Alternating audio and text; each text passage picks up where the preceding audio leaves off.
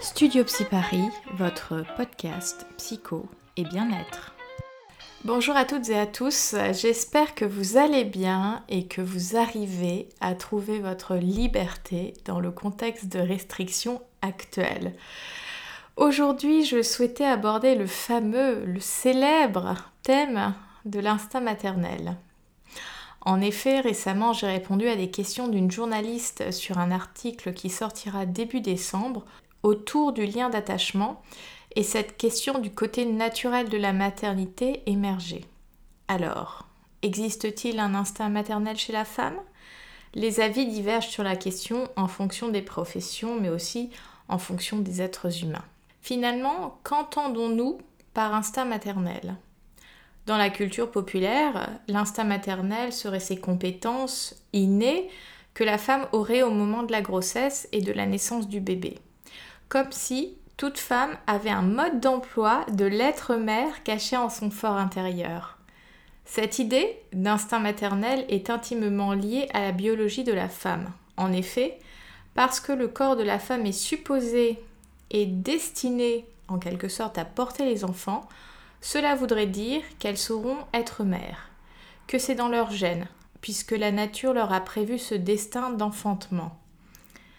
L'instinct maternel recouvrerait donc les compétences et dispositions mentales à s'occuper d'un bébé, tout cela indépendamment des apprentissages. Qu'est-ce que c'est que le devenir mère? Suite à ce constat, nous pourrions nous interroger si toutes les femmes sont destinées à devenir mères. Nous le voyons dans nos sociétés occidentales, certaines le deviennent, d'autres ne le deviennent pas, et dans les deux cas, certaines femmes en font le choix et d'autres se voient, plus ou moins, imposer ce destin, en quelque sorte. Nous pouvons donc rencontrer des femmes qui veulent des enfants et en ont, d'autres qui n'en veulent pas et n'en ont pas, mais il y a aussi les femmes qui en veulent mais n'en ont pas pour X ou Y raison, et d'autres qui n'en veulent pas et parfois en ont. Effectivement, le corps de la femme, de la femelle mammifère, si nous devions nous mettre dans une perspective presque zoologique et plus spécifiquement mammologique, le corps de la femme, c'est celui qui porte le petit homme, le bébé. Arrêtons-nous un tout petit instant sur ce mot mammologique. Euh, en, préparant ce podcast, euh, j'ai fait une petite recherche sur euh, des mots, des terminaisons, et en fait, ce mot désigne l'étude des mammifères. C'est la première fois que j'utilise, c'est même la première fois que j'en entendais parler. Euh, voilà, alors on peut se poser la question pourquoi mammologie Mammifère? La racine de ce mot est mamelle et étymologiquement cela vient du mot mama en latin désignant le sein, la mamelle, tout simplement. Et les mammifères sont dénommés comme cela car ce sont les espèces qui ont la caractéristique de nourrir le petit par allaitement, c'est-à-dire par sécrétion cutanéo-glandaire spécialisée appelée lait. Donc nous sommes une espèce animale qui nourrissons généralement les bébés par l'allaitement au sein. Alors cette phrase risque de faire s'élever des voix. La première parce que j'inclus l'être humain dans le règne animal. Or de nos jours persiste l'idée qu'il existe le monde animal et le monde humain et que nous ne sommes pas comparables et même que l'humain est supérieur. Dans cette phrase, je partage effectivement un avis très personnel de ma vision de la nature avec un grand N, dans le sens où pour moi, L'être humain fait partie d'un système écologique. C'est le plus grand prédateur de la chaîne alimentaire, certes, mais je ne le mettrai pas pour autant en position supérieure, ascendante par rapport aux autres espèces, parce que c'est à partir de cette pensée qu'on exploite le reste du monde vivant et qu'on en vient à détruire un système communicant et codépendant comme nous le voyons aujourd'hui. Et je pense qu'en détruisant notre habitat, qui n'est pas juste celui des humains, euh, qui est celui de, toute la nature, de tous les êtres vivants, bah, nous nous autodétruisons, et ce même si nous avons accès à de nombreuses technologies. L'autre point recouvre l'idée de l'allaitement au sein. Effectivement, ce point-là est source de grandes discussions. Il y a les pro-allaitements, les contre, celles qui peuvent et celles qui ne peuvent pas, celles qui veulent et celles qui ne veulent pas. Bref, c'est un point biologique qui fait que nous appartenons à cette espèce que sont les mammifères mais nous savons bien que le destin d'un mammifère à un autre, d'une femme à une autre, dans notre cas, est bien singulière et spécifique en ce qui concerne l'allaitement. Comme je le disais dans mon épisode Ce qui se passe dans la tête des femmes enceintes, on ne naît pas mère, on le devient, pour paraphraser Simone de Beauvoir sur l'être femme, alors nous pouvons nous poser la question suivante. Est-il instinctif, naturel de devenir mère? Qu'est-ce que cela veut dire? Est-ce que toutes les femmes, cisgenres ou transgenres, sont destinées à devenir mère Est-ce que cela fait finalement partie du package d'être femme? C'est à nouveau le continuum qui va de la mère à la pute sans forcément passer par la case femme. Comme si une femme qui ne devient pas mère ne pouvait être qu'une pute ou une mangeuse d'hommes versus cette femme qui devient mère, qui n'est plus vraiment femme en fait. En quelque sorte, elle est plus mère que femme. Son statut change. D'ailleurs, pour faire une petite aparté, combien d'hommes ont du mal à revivre une sexualité avec leur femme, leur partenaire suite à l'arrivée du bébé? Si on met de côté toutes les questions d'hormones, de manque de temps, etc., la grossesse et l'accouchement représentent le passage du statut de femme, si le sujet a trouvé réponse à cette question identitaire, au statut de mère. Du coup, pour certains hommes, coucher avec une mère peut représenter un blocage, parfois même un impossible. Alors pour revenir à la question du devenir mère, inné versus acquis, en fonction de notre point de vue et paradigme de référence, la réponse va différer. En tout cas, pour moi, la réponse est non. Le devenir mère et le fameux instinct maternel ne sont pas naturels, ils sont culturels. Et pourquoi? Comment expliquer cela? Alors, nos contextes de vie influencent beaucoup nos parcours individuels. Parfois, plus qu'une influence, certaines femmes se retrouvent soumises à un contexte socio-économique, religieux, et ne peuvent s'échapper au destin maternel, qu'elles le veuillent ou non. Nous pouvons aussi observer dans certaines cultures que ce ne sont pas les génitrices, donc la mère par extension, qui prend soin du bébé. Cela peut se révéler être toute la tribu ou le village ou bien un groupe désigné. Et puis, si cette histoire était si naturelle que ça, nous n'observerions pas toute la psychopathologie que nous pouvons rencontrés chez les sujets féminins et dans la relation parent-enfant. En effet, nous ne serions pas confrontés à des dépressions postpartum, gros tabous souvent contenus sous la jolie expression de baby blues, de psychose puerpérale, d'enfants négligés, maltraités, de distorsion du lien affectif, etc. Évidemment, je ne peux pas parler du processus du devenir mère sans parler du désir d'enfant. De manière générale, le désir d'enfant est assez peu questionné. On imagine qu'il est intrinsèque au féminin. D'ailleurs, de nos jours, avec le contexte socio-économique où l'insertion professionnelle se fait plus tardivement, où la notion de couple est légèrement en crise, on va dire, le social renvoie souvent à la femme le drapeau de l'horloge biologique eh bien oui, ça doit te titiller, non? Comme si, comme je le disais euh, précédemment, une femme, pour s'accomplir complètement, ne pouvait passer que par ce chemin du maternel.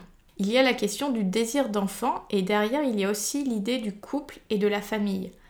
Avant même de questionner le désir d'enfant, il y a un contexte dans lequel tout un chacun est pris. Certaines femmes veulent trouver un partenaire pour faire un ou des enfants, D'autres souhaitent faire des enfants sans pour autant passer par la casse-couple. Donc on peut penser par exemple aux donneurs de sperme dans ce cas-là. Et puis il y en a qui voudraient avoir des enfants, je pense aux couples homoparentaux, et qui ne peuvent pas et ou n'ont pas le droit tout simplement. Or, en tant que psychologue ayant travaillé dans le domaine de la périnatalité et de la petite enfance, on se rend compte qu'il n'existe pas un désir en lieu et place de l'enfant celui-ci peut prendre des teintes complètement différentes. Par exemple, un sujet peut avoir un désir d'enfant, entre guillemets, global, d'autres peuvent avoir le désir d'un enfant sans avoir à vivre la période de grossesse, de gestation et l'accouchement, cas que nous pouvons voir dans certaines démarches d'adoption. Certaines peuvent avoir le désir d'avoir un enfant, mais pas n'importe quel enfant, un enfant déjà grand, déjà un petit peu autonome et pas si dépendant qu'un nourrisson. Nous pouvons aussi rencontrer des désirs de je veux être enceinte. Plus que le bébé en tant que tel, le sujet désire cette période qui, pour certaines, peut se vivre comme un état de plénitude complètement comblé. Mais une fois que le bébé arrive, choc, déception, le réel vient frapper à la porte de la finitude de cet état. Ce type de désir peut être très compliqué à gérer et parfois dans ce cas-là il peut y avoir une non-rencontre avec son bébé, des enchaînements de grossesse, etc. Et puis la question du désir d'enfant s'origine aussi sur les fondations de nos vies. Quel enfant nous étions? Quels parents nous avons eus? Comment réglons-nous nos comptes avec notre histoire? Parfois, nous pouvons faire aussi des enfants pour régler notre dette symbolique avec nos parents. Dans ma pratique, j'ai aussi souvent rencontré les bébés accidents. Ces bébés qui n'étaient pas prévus, pas attendus, mais qui viennent quand même se loger en notre sein. Certains viennent car il y a eu un manque ou un loupé, je n'oserais dire acte manqué, dans la contraception. Alors, autre grand sujet, la charge contraceptive. D'autres bébés viennent malgré une contraception maîtrisée, mais nous savons bien que, à part l'abstinence ou certaines techniques contraceptives définitives, le sexe pénétratif vagin-pénis comporte toujours une opportunité, même infime, à la conception. Et puis, il y a le cas des dénis de grossesse, où le corps contient tellement le processus de gestation que c'est soit quelques semaines avant l'accouchement, voire le jour J, où il y a des maux de ventre et qui font arriver la femme à l'hôpital. En résumé, il n'existe pas deux désirs d'enfant pareils. Chacun vient témoigner de qui nous sommes, de notre histoire, parcours, expérience. C'est en ce sens où l'instinct maternel et le désir d'enfant n'est pas si naturel que ça. Avec ce que je viens de dire, j'ai un mot qui me vient en tête, c'est le mot construction.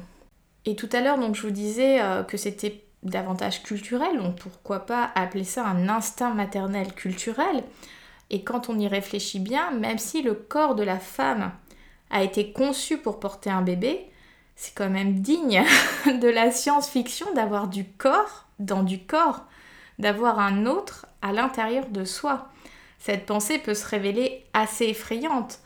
Euh, j'ai déjà eu des cas euh, dans l'accompagnement IVG où c'était vraiment ce sentiment euh, de dépossession de son corps, presque voilà cette idée d'alien à l'intérieur de soi.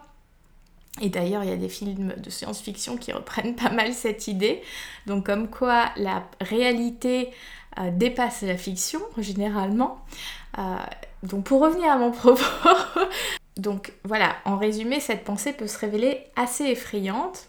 Finalement, l'enfantement chez les mammifères se fait comme ça, donc à l'intérieur du corps, mais dans la nature, dans un sens beaucoup plus large, la reproduction des espèces prend de multiples formes. Donc finalement, la nature n'est pas uniforme, il n'y a pas une seule manière de se reproduire. Alors chez les humains, si, mais, et encore, il y a maintenant in vitro, etc. Donc il y a, des, chemins un peu différents, mais si on prend le prisme de toutes les espèces, euh, il n'y a pas une seule manière euh, de se reproduire.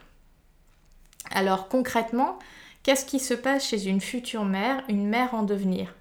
Une fois que le bébé est là, qu'est-ce qui se déclenche à l'intérieur pour qu'on ne laisse pas ce bébé euh, mourir, tout simplement? Un psychanalyste anglais euh, du nom de Winnicott a conceptualisé cette idée de préoccupation maternelle primaire, qu'il décrit comme un état quasi psychotique, tout à fait normal dans ce contexte, mais qui le serait beaucoup moins s'il n'y avait pas bébé dans l'équation. Cet état permet de prendre soin du bébé et presque de poursuivre entre guillemets l'état de fusion pré-accouchement qui permet à la mère de mettre du sens sur les cris du bébé et de s'en occuper. J'aime assez ce terme de préoccupation qui suppose donc que le parent est concerné par son bébé et donc agit pour s'en occuper. Un autre terme bien connu du même auteur est celui de good enough mother. C'est cette idée de mère juste assez bonne, mais pas trop.